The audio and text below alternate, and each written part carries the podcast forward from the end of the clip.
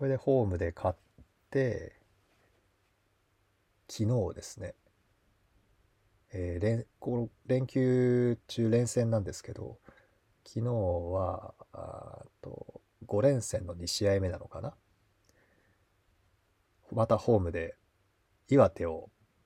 えー迎えて試合がありました。岩手の監督はですねあの元鹿島アントラーズのまああと元っていうか鹿島アントラーズとかいろんな他のチームでも、えープレーしていた元日本代表の秋田豊さんが監督してるんですけどもまあディフェンシブなチームなんだろうなっていうような予想はしてましたが、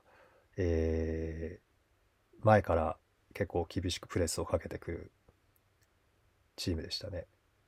で、あれ多分どっちかのサイド、新潟の右サイドなのかな？にボールをこう集めていくっていうかよ寄せていくようなプレッシングをしてる雰囲気でしたね。ちょっと詳しくは分かりませんけど。前は3人、中盤が2人みたいな感じで五角形を作って、えっと、中に通させないっていう感じの守り方をしてました。5人のディフェンスラインと五角形の、えープレス部隊っていう感じで。だからプレス部隊が、まあ、新潟のビルドアップにこうプレッシングをしてくるんで、なかなか難しくてですね、ボールが前進しなくて、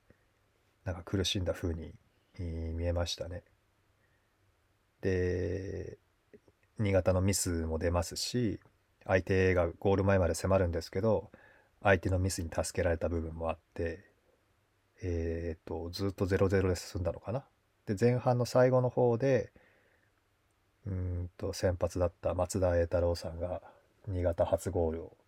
え決められたんですけども、それまで本当に良くなかったんですよ。っ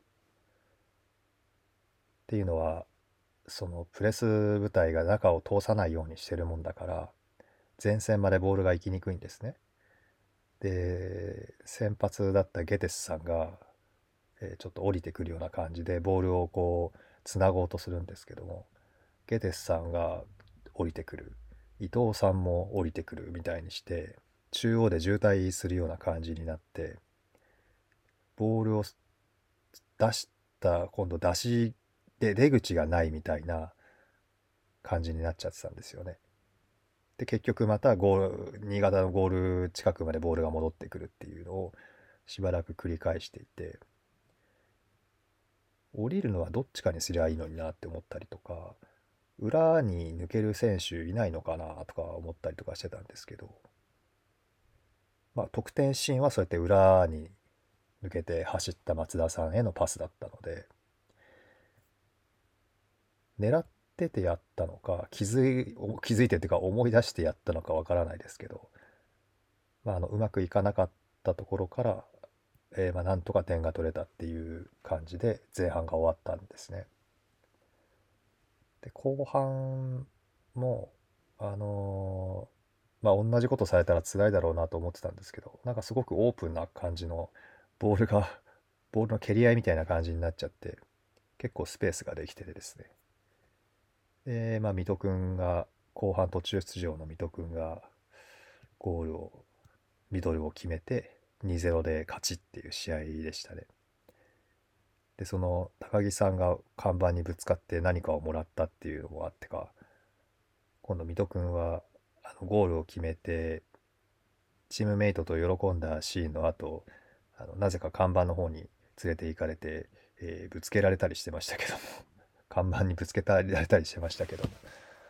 あれはわざとだとどうなんでしょうね。認められるんでしょうかね。